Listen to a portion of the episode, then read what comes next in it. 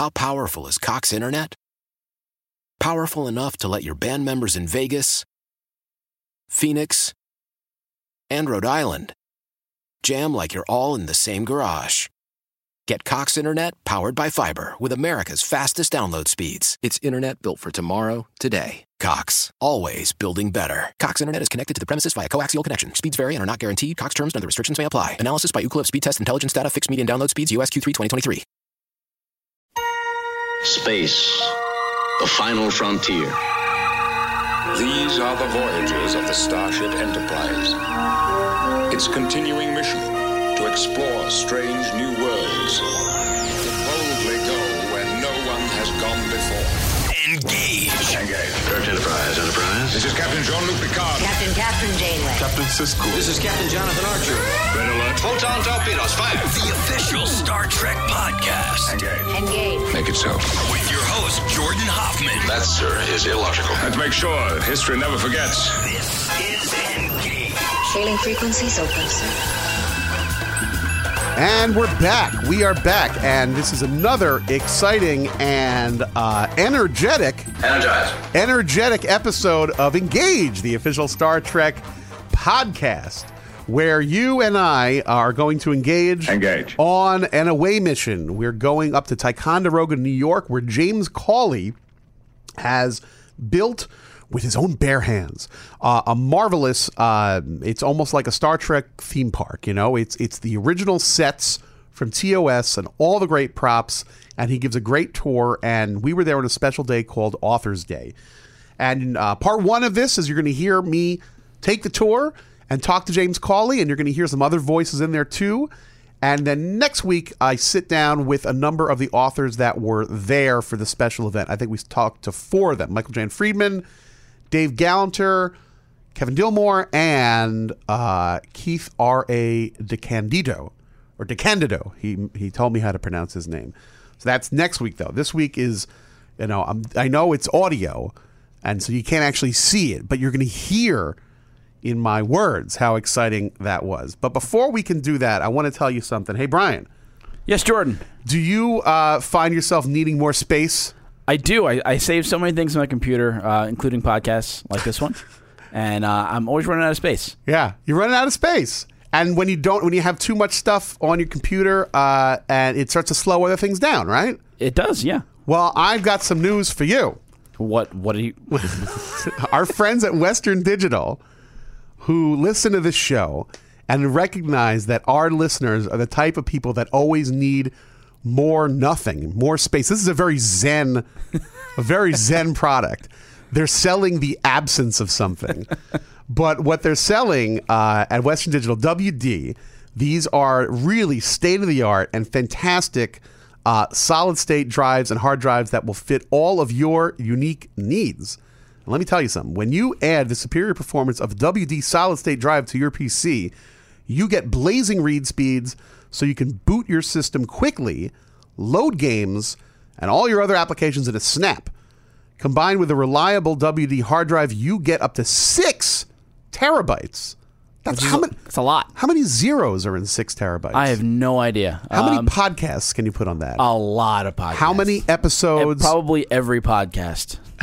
How many episodes of DS9 could you put on 6 terabytes? Well, it depends on the quality of it, but I mean, a lot. A lot. But the thing is, if you're going somewhere, if you're taking a trip, you bring your solid state WD hard drive, and you're golden.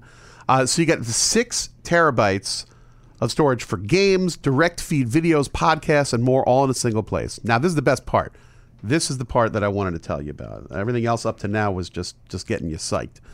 For a limited time, Engage listeners can get 20% off. That's a real number, 20% off of WD Solid State Drive with coupon code WDEngage. That's all one word, WDEngage. So what you do is you go to WD.com/engage. Use that coupon code, 20% off. That's not 5%. That's 20. That is no joke. That's a real number. 20% off. And I don't know, maybe you have like these little weasel little hard drives that you keep. You drop them and they fall apart. This is a quality WD hard drive that you were going to need. You needed one already.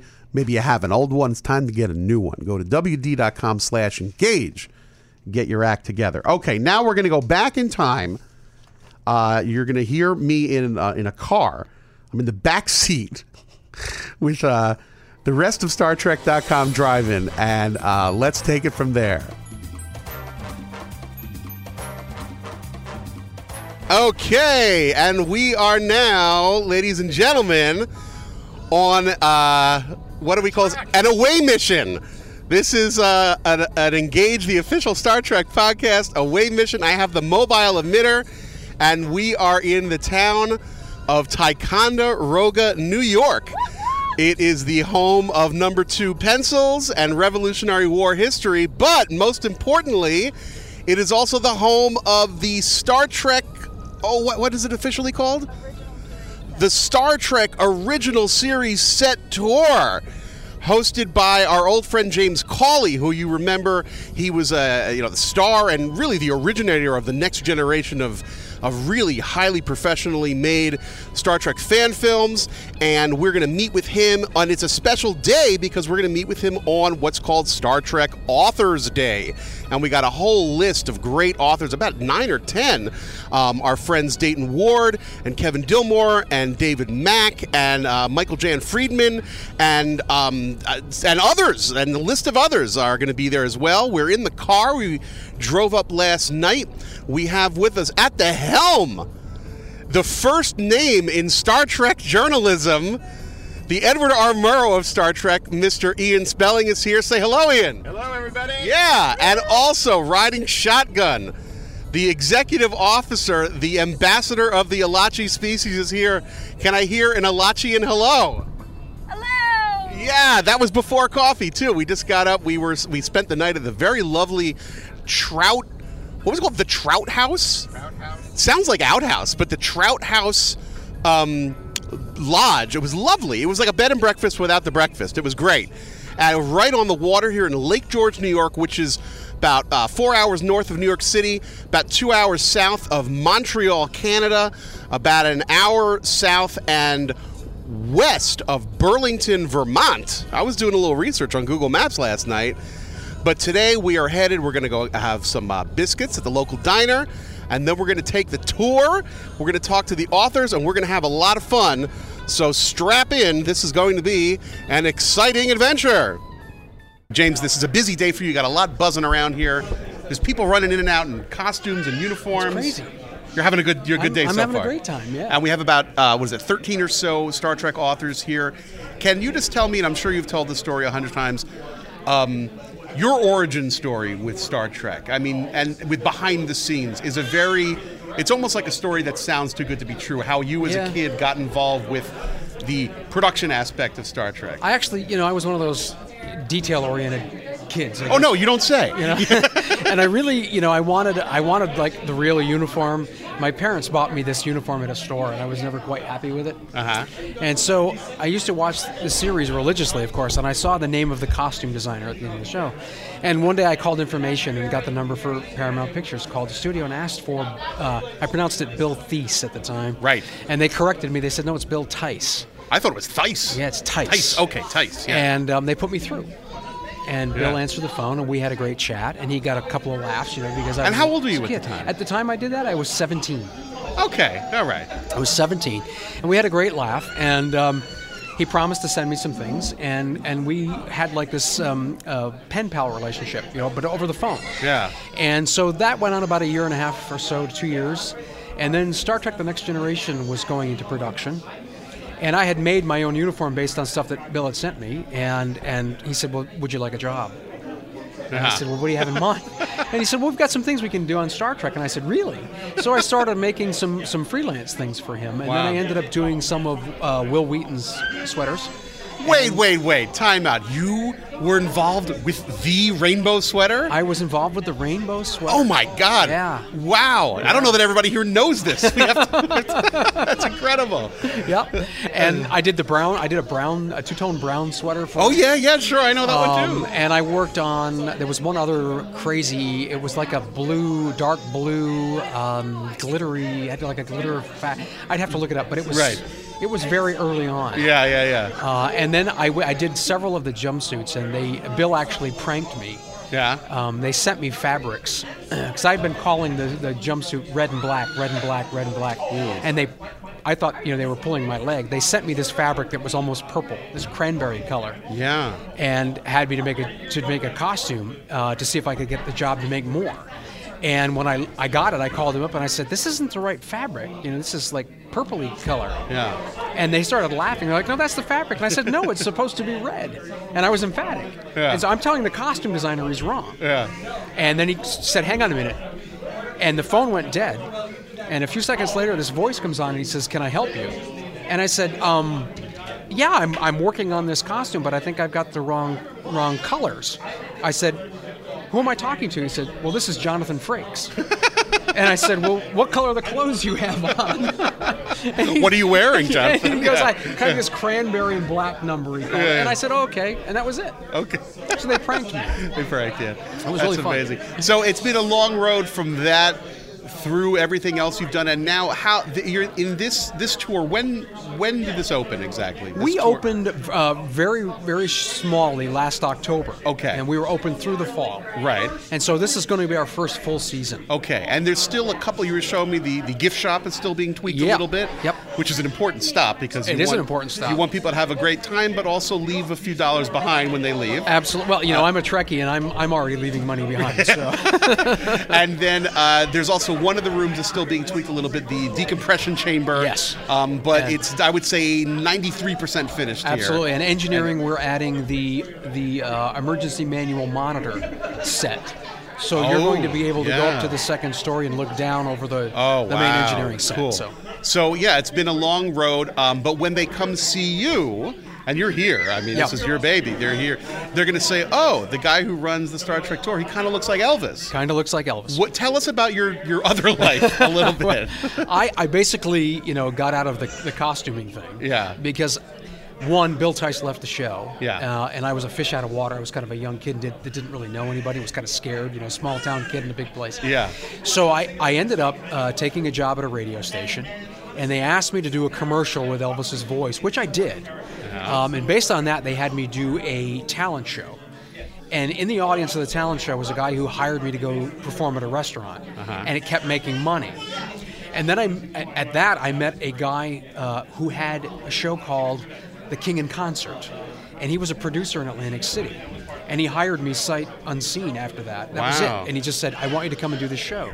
So that was 30 years ago, and I'm still doing the show. And Atlantic City back then was now is a dump, but back then it was still... Vegas of the East Coast. Yeah, yeah. And so I did that, and then I went to Hollywood Superstars and Legends in Concert. Wow. And so I do these live touring shows as Elvis. I've toured with Elvis's backup singers and his bandmates. I've had a good time. So and that has been ostensibly your day job. That is my day job. And for other people, that is their Star Trek, but your Star Trek is it's a domino effect there. Star Trek was my way to get away from performing. Right. You know, it was my release. It was my private playtime. So. How would Elvis tell Sulu to take evasive action?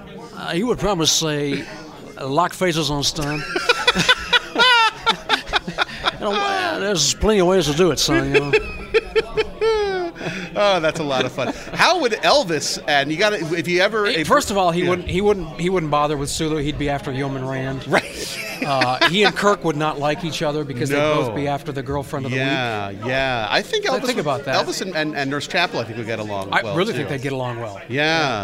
I think Majel actually met Elvis. I believe. I wouldn't be surprised. I'm pretty sure she did. A lot of we were talking here. A lot of Star Trek guest. There is a lot of Star Trek Elvis crossover for sure. Cool. Well, listen, so this has been a great day for me personally. I've had so much fun today, and I'm glad this is your first season, and this is a dream come true for a Star Trek fan. It really is. And if you're on the East Coast and you're looking for a 3-day weekend, this town is lovely. It's Mayberry. The mayor of this town should be here kissing your feet. You're bringing such value to this community. The community loves it, and you know I get phone calls at times. Oh, we saw people dressed in Star Trek uniform. Are they coming to your place? Right. And, we had people in the restaurant that were Trekkies today. Well, you know, I went across the street to the little used bookstore right across the street. I was kind of wandering in there, And I was talking to the owner, and I said, you know, what's happening across the street? A lot of Star Trek authors are here. He's like, yeah, you'll notice that we have a large sci-fi section. We probably wouldn't have that if it wasn't for James, but, you know. And then it was funny, I went, and they had one of Michael Jan Friedman's books right there. You know, I was like, hey, look at that. How about that? So you can come here and buy a used copy of one of the books here today. Cool. All right. Well, thanks again. I know you got stuff you got to do here, so we'll be up here again this summer. I hope so. I hope you come for Ticonderoga. You know, Chekhov is going to be here in Uhura. Yeah. When is this happening? Yeah, that's in August. August 25th. Walter and Nichelle are here on the bridge. August 25th. Walter and Nichelle will be here in Ticonderoga. That's going to be a blast. Can't wait to see it. All right. Thanks again, man. I appreciate it. So the word I'm hearing time and again is people just saying, "Oh my God! Oh my God! Oh my God!" We have entered the tour, and we're in sort of the antechamber, and James Cawley is going to give a tour to the collected 11 or maybe it's 12 authors, and people have brought their wives and friends, and we got a nice group, maybe 25 people here. And when you first walk in, the first thing I saw was Nomad. It was like a giant, here's Nomad. And oh my God, those are the cubes. That's Yeoman Leslie Thompson before she gets destroyed. She's right here, and there's Baylock is here, and there's all sorts of original series medals and devices. And is that an agonizer I see? Is this an agonizer I see before me? Oh. Elysian Guard Disruptor. Oh, wait, what is this, if I may ask you? An Elysian Guard Disruptor. Would you mind introducing yourself, sir? Hi, I'm Willie Yee. I work on this as one of the volunteers. But who are you dressed as today? Dr. Donald Corey. From? From Elba 2. There you go. Awesome. Oh my God, it's Keeluk. So there's a lot of fun happening, and we're going to sit down. We're going to talk as much as we can individually with some of the authors that are here, but just sort of the props have blown me away. Those are the plants. At first I thought they were just regular plants, but these are the plants from... No, these are the spores. What is it, from this side of paradise? Is that what these are from? Don't get too close. Don't get too close. And then just to let you know how the level of detail when you drive up, first of all, there's a car souped up to look like a shuttlecraft, which I think is somebody's car. And then there is signs for the Desilu stage, which I think is nice. And then as you walk in the antechamber, there's a Gorn to greet you and a Salt Vampire. And just in case you're wondering, the Gorn is taller than the Salt Vampire because they're kind of side by side. So with that... you can hear my breathless excitement. There are some giant scoop lights and some old cameras here, but we are backstage. We have to actually get to... Oh, there's the giant thing from For the World is Hollow and I Have Touched the Sky, the big altar. It's gigantic. Oh, my God. All right, well, I'm going to try to take some photos later, but for now, we're going to take five, and we're going to let James take us on this tour.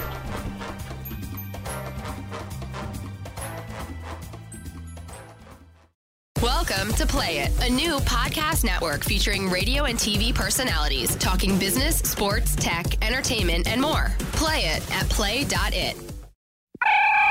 This is Engage. Engage. The official Star Trek podcast. Energize.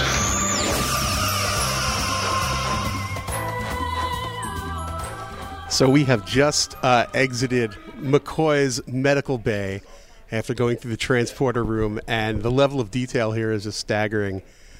The bio beds look just like they're supposed to look.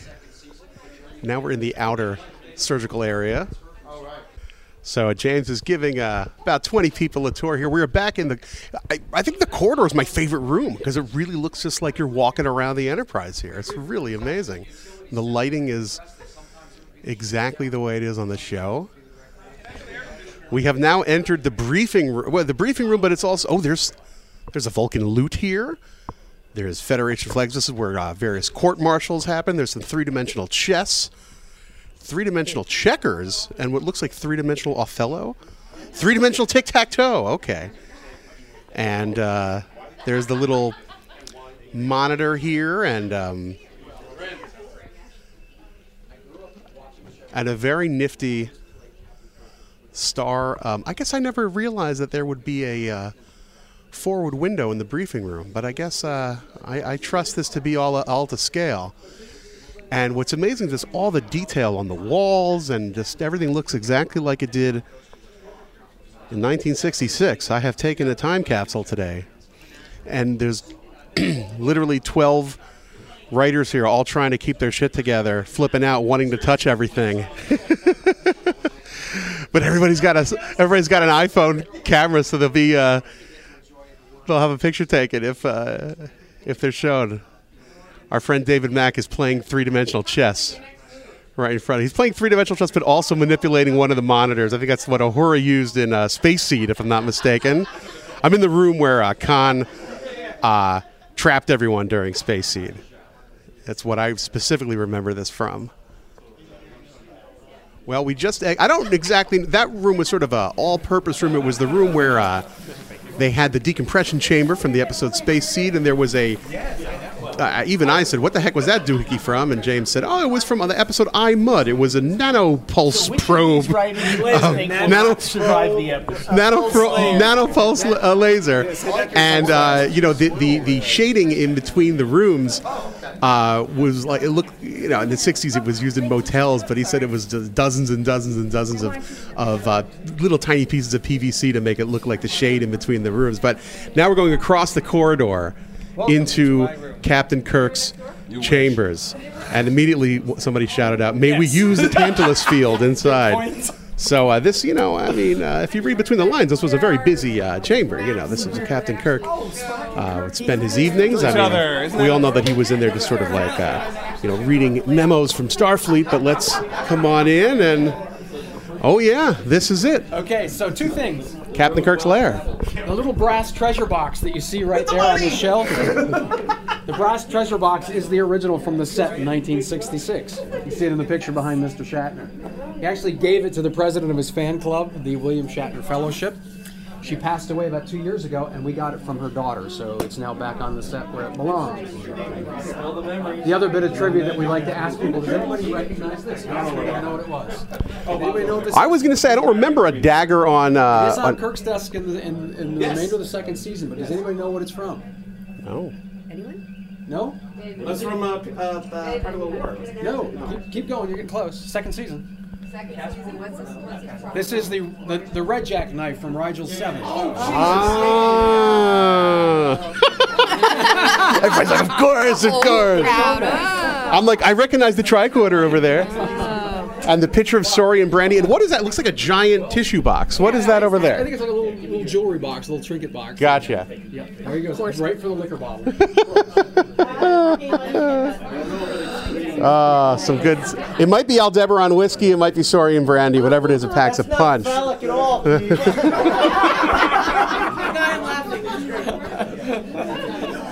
What I love is seeing the books on Kirk's shelf, because not all of them are in English. That is a language that I do not recognize over there. That is a tribute to another CBS series that Shatner guest starred on. That is the To Serve Man cookbook from the Twilight Zone. There is an Easter egg here on the tour. There's an Easter egg on the tour. Okay, good. There's also Moby Dick and volumes about Abraham Lincoln. Well, that is much more in character, obviously. And I love that no matter where you go, there's three-dimensional chess, like everywhere, just in case you want to break into a game. Yep. And we have both of the different styles of the chess pieces that they used from the different seasons of the show. So the diehards can pick them out. What did the designers call this shape, which is kind of everywhere? It's a sort of this parallelogram type. What do you internally call it? We just call it wall art. Don't get me the wall art. Right. But you see it everywhere. I mean, it's... Say again? It's a trapezoid. It's a trapezoid. What did I call it? A parallelogram? It's not a parallelogram. Oh, no. Somebody's on Kirk's bed. Okay. Somebody just jumped on Kirk's bed. He's got to go. Quadrilateral, not a parallelogram. But I didn't realize how much of a recurring theme it is in the set until I got here today. Futuristic shape, right? We don't have rhombuses and trapezoids in today. Awesome. It's a great story. All right, I thought that there was a bust of Spock here right on Kirk's bedside post, which would have been a nice story, but James says otherwise. No, I always thought it was a Romulan if you look at it, but it's not. It's actually this they were bookends. There were two of them. Uh-huh. And we first see them in the man trap. They're behind Dr. McCoy's on the headboard of his bed. They're bookends. Mm-hmm. Well, it turns out they date back to RKO Studios, which was to become Desilu when Lucy and Desi bought it. Okay, yeah. The first time you ever see that prop on screen is Citizen Kane with Orson Welles. What? Wow. Yes, you can actually see it in Citizen Kane. But it looks like a Romulan. It looks like a Romulan. It really does, but it's actually sculpted by this artist named John DeSwart, and it was made in 1933 by RKO Studios. That's a copy. One? We molded off the original. The original was sold at auction, and that's a copy. So this is a perfect example, just the level of detail, the tiniest little thing, and then you do the research and say, whoa, it's from RKO, and then you go and make a copy of it. That's exactly right, because again, the Enterprise is Star Trek. That's the main character, more than Kirk, Spock, and the rest of them. So your eye goes to what's wrong, not what's right. We want you to see everything right. Wow. So that's why we do this. Did you do all the research in advance, or did you do it as you were moving along? Moving along, we did a lot before we started, but as you go, you start looking at things in more detail. Okay, what is that thing? What did they use? Where did it come from? And then you start digging. And of course, the internet has become this massive tool. You can find just about anything if you're determined to look. And that's what we've been doing. Plus, we go to swap meets. We go to all these different things where antiques are sold. And we hunt. And we have a whole group of people that are doing this from one end of the country to the other. Because we're global. The people that have come to be involved in this project for 15 years are from all over the world. Right. So we've got a lot of eyes and ears out there. Sure. So people are looking, and they're constantly trying to make it better. And, oh, James, help. Look, we found this. Here's this. So. All right, we are now back in the corridor underneath the giant sign that says warning. Are you giving her all she's got? Is that what's happening over here? Apparently not. Apparently I have more to give. What is it? This is, we're sort of in the middle of the corridor here, and there's a bunch of plugs. That's the fun thing everybody likes to read. Because you can't read this on television. The money for the show. Was that actually on the show? Was that something. All right, so that's your own. But this was also the garbage. The garbage. Oh, so what this is there's a little sign that says warning high voltage, and you yank on it, and all these blinking lights and plugs come out. And Dayton, you just saved the Enterprise. Congratulations. You're welcome. Move some plugs around, but it's a little thing that you would think that you're not even allowed to touch, but obviously you are, and there's a lot of cool little Easter eggs and hidden corners and quirks here on this tour, which is 10 times bigger than I thought it ever would be. I thought this would be just a couple of sets. Like, sometimes you go to one of the conventions and they have the bridge or there, but we haven't even gotten to the bridge yet. This is insane. There's Jeffrey's tubes everywhere and rooms and screens. Some of them lead to things, some of them don't. There's trapezoids everywhere. And everything is the right colors and everything has the right lighting also. And they also have these fans up there. Which I guess they can turn them on and make the lighting even extra dramatic. Is that what that is? No, tell me what that is, David. James just told me that they're just aluminum cookies that they had made just to cast certain shadows as if there were grating up there or whatever. So they're static. They don't move, although you could move them in different directions. Right. But, that's one of the things that is an extra twist to this is that it's not just the sets that are built and the props, it's the lighting also that makes you feel like you're in the show.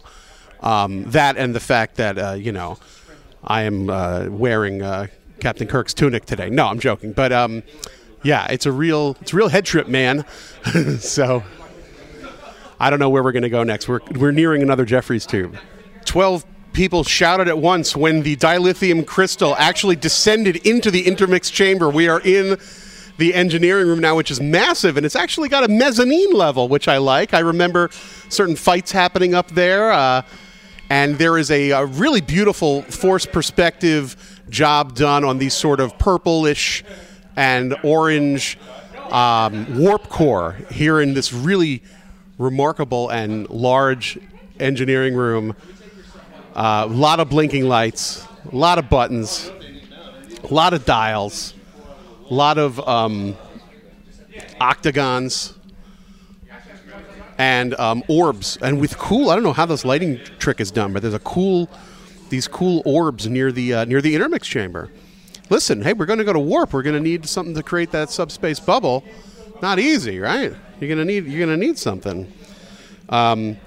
Everybody's just kind of going nuts. We've been on this tour now for about a half hour, and we haven't even made the bridge yet. And at first, people were just kind of like, oh, we're kind of quiet, taking this little tour. And by now, everybody's just kind of screaming and yelling. It's pretty entertaining. I'm going to slip back out again because I didn't even realize how. I got to go take a photo back in the corridor because I didn't catch this angle before. This is so cool. Well, we've just entered the bridge, and James, could you repeat what you just said about the ice cube trays? Yeah, a lot of these buttons were molded from vintage ice cube trays, like these small double squares. They're little martini ice cubes. And these, of course, are different size, larger ones. They molded them and flipped them upside down and glued them down. You can see them all over the bridge. These are actually molded jujube candies. And then the small ones are half marbles that they molded. And all the vintage aircraft toggle switches and things that we've been able to find. Well, it's got that real sort of bold, big colors that was, you know, key to the show. And as you were saying earlier, there are a lot of interactive screens that were not as it was on the show, but was originally what Roddenberry had intended. But due to union rules and the need for different projectionists for each of these screens. So finally, it's come to life here. How long did it take you to program all these? It really didn't take that long. I mean, the hard part was recreating some of the original artwork. If you look, we actually used their original artwork, and then we just put moving images over the top. I see. Yeah. So that it was familiar, yet a little more high-tech for people. Yeah. And, you know, we didn't enter through the turbo lift. You said earlier that you wanted to make this tour as if you were an actor on the show. So we went in from backstage, and you got to see what just looks like a bunch of wood, and you're like, eh, how impressive is this going to be? Then you turn the corner, and boom, you're on the bridge. You are going to be entering through the turbo lift, though, beginning Memorial Day this year. There's a ramp that will take you up to the turbo lift, and the bridge is going to be enclosed 360 degrees. Oh, awesome. So you will be able to be in here, and there's going to be images playing on the view screen, which is, of course, an 80-inch television. And it's amazing, 50 years ago, they knew what widescreen was, because we purchased this television and just slid it right into the opening. Oh, wow. No changes to the dimensions. Now, Spock's station is right here, but and there's the blue thing right here. That's right. So when Leonard Nimoy was looking into the telemetry machine, he was getting a blast of a blue light. A blue light, but we have heard rumors from like Walter and a few others that they used to try to break him up by putting pornographic images in there. So, but what was really in there, we really don't know. I wasn't, you know, we weren't there. So. What is this spinning spiral called? Because these sensors. That's the main sensors. If you remember in Balance of Terror when they were dark, yeah. Spock was repairing and he leaned up here and he hit that button. And it activates it just the way it did on the show. Oh, wow. And the earwig. Oh, there's the earpiece, yeah. Oh, my God. Oh, my God. He put it in his ear. It's going to melt. Oh, wow. All right, well, you could go bananas here. I'm going to stare at every little gewgaw here. And obviously the captain's seat, you said, was a 60-year-old. It's a 60-year-old Madison chair. It's an office chair. You'd find these in, like, doctors and dentist's office. Yeah. It had four legs on it, sometimes a pedestal base. They pulled that off and then made the custom carriage with the control arms and just sat the office chair in the center of it. Yeah. 60-year-old Madison chair. They are very hard to find and very expensive if you do find one. Star Trek fans know what it is. Awesome. And, yeah, and they're condition alert. I'm just going to walk around here a little bit. We've got Keith, you're at the what station are you at? I guess you're at the upstairs. There's even an ear thing. An earwig. Yes. Can you tell me that the hailing frequencies are open? Hailing frequencies are open. Thank you. Thank you very much. All right. Whoops. I'll get out of the way. People are taking photos. And here is the, here's the plaque, Starship Class, San Francisco, California. This is the turbo lift, and there is the giant view screen. And, all right, that's where Chekhov would sit. And, well, listen, I mean, at the end of the day, how interesting is it for you to hear me say, oh, my God. But I'll tell you, the trip up here to Ticonderoga is a lot of fun if you are a Star Trek fan who likes to take pictures of yourself on the bridge, and I've been pretty blown away by this tour so far. And you can just hear everybody giggling. Everybody's taking photos of themselves sort of leaning to the left and leaning to the right. And I love, you know, the railing here is just where it's supposed to be. You know, they really did a great job. Also, the little data chips, the little bright yellow and bright orange and bright blue. Really cool. Really cool. So, Kevin, let me ask you a question. Sure.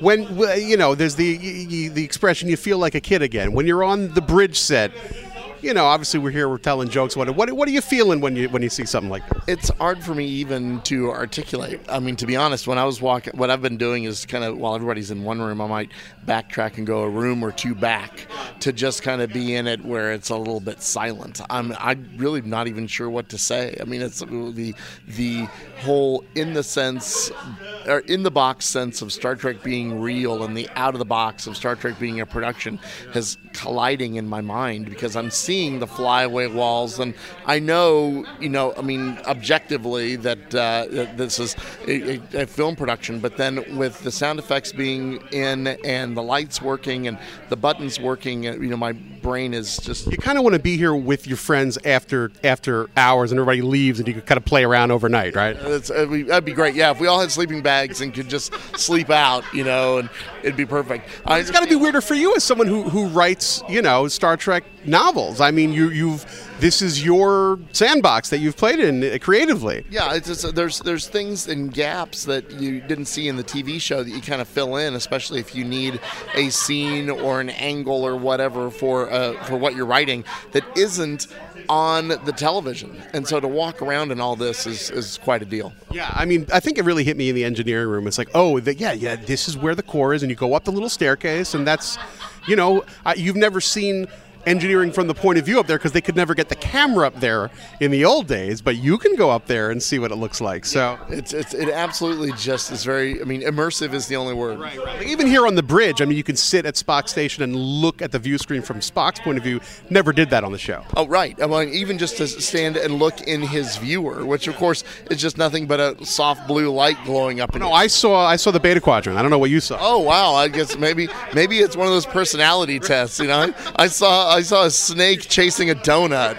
I'm not really sure what it means. All right. Well, it's everybody's here just having a really, really good time taking pictures of one another and stuff. Fun. Yeah, it's fun to share with people that I've worked with for a long time. Excellent. All right. Well, thank you, Kevin. Absolutely. Is that the this is from For the World Is Hollow? Right. And what is it called again? That is the Oracle of the People from For the World Is Hollow and I've Touched the Sky. Right. And these are original scoop lights and cameras from Desilu? They are. The camera itself is from the studio. We don't know if it was actually used on Star Trek or not. We're still searching numbers, but it was used on Mission Impossible. It was used on Car 54, Where Are You? All these other Desilu shows. So one can really speculate. Yeah, more than likely, it was on Star Trek. Wow. The image is captured in that camera. So you were saying this is an original Klingon outfit here? It's an original Klingon costume. We've got a few other original pieces that are going to be on display. One of the things that we're really proud of, we just rebuilt Spock's controller from The Cage.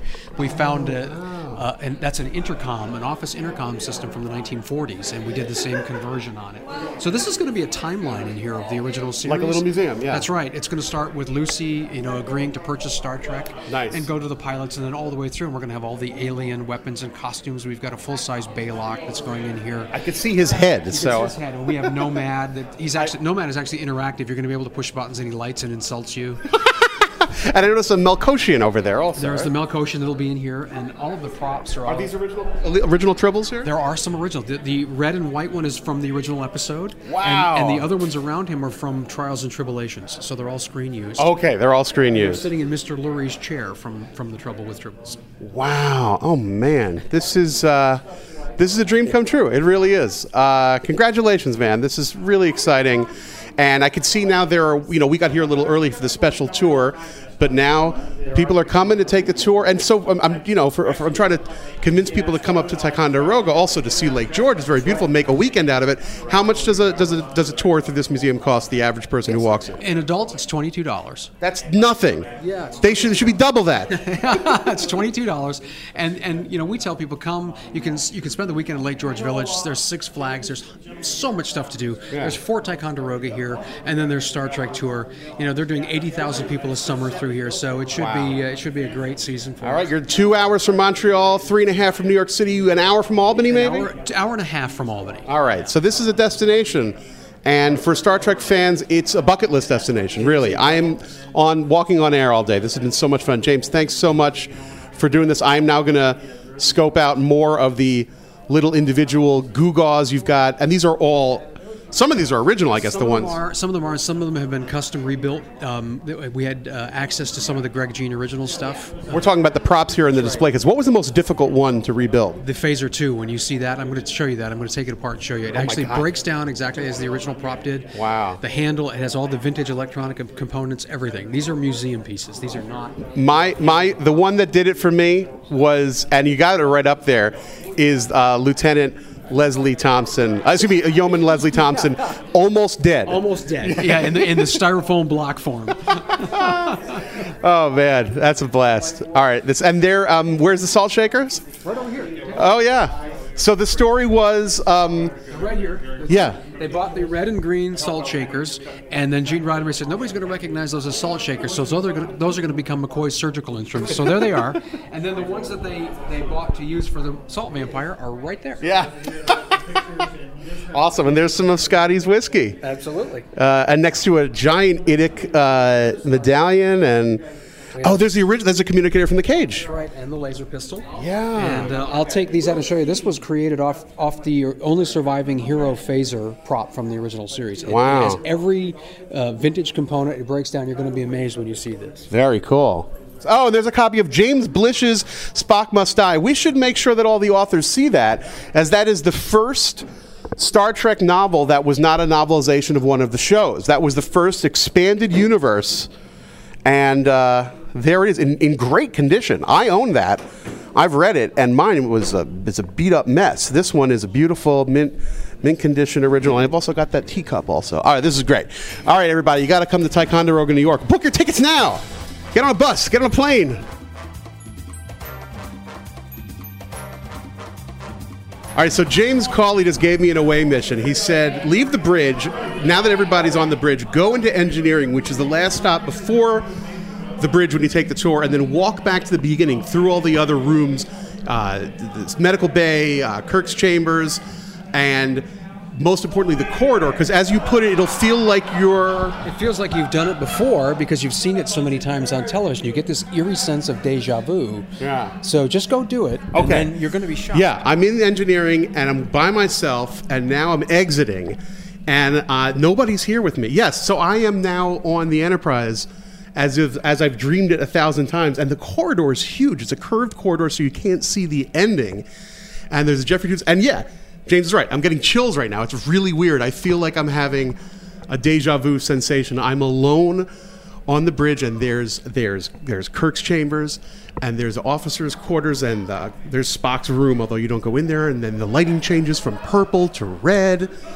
And, oh, my God, I'm going to start to cry right now. There's the briefing room, and I'm going around, and there's medical bay, right? It's red alert. Oh, my God. And now I'm walking back through the transporter room. Yeah. You know, I don't know how far you are from Ticonderoga, New York, but this is really a cool trip. So, and you can also kind of see it backstage. I mean, what James said originally is that he didn't want to make this like an amusement park. It's a recreation. So you do see that the doors move and they're pulled and it is just wood. But then when you get into it and immerse yourself, it feels like you are in the show. You're in the world. All right, man, I'm going to zone out.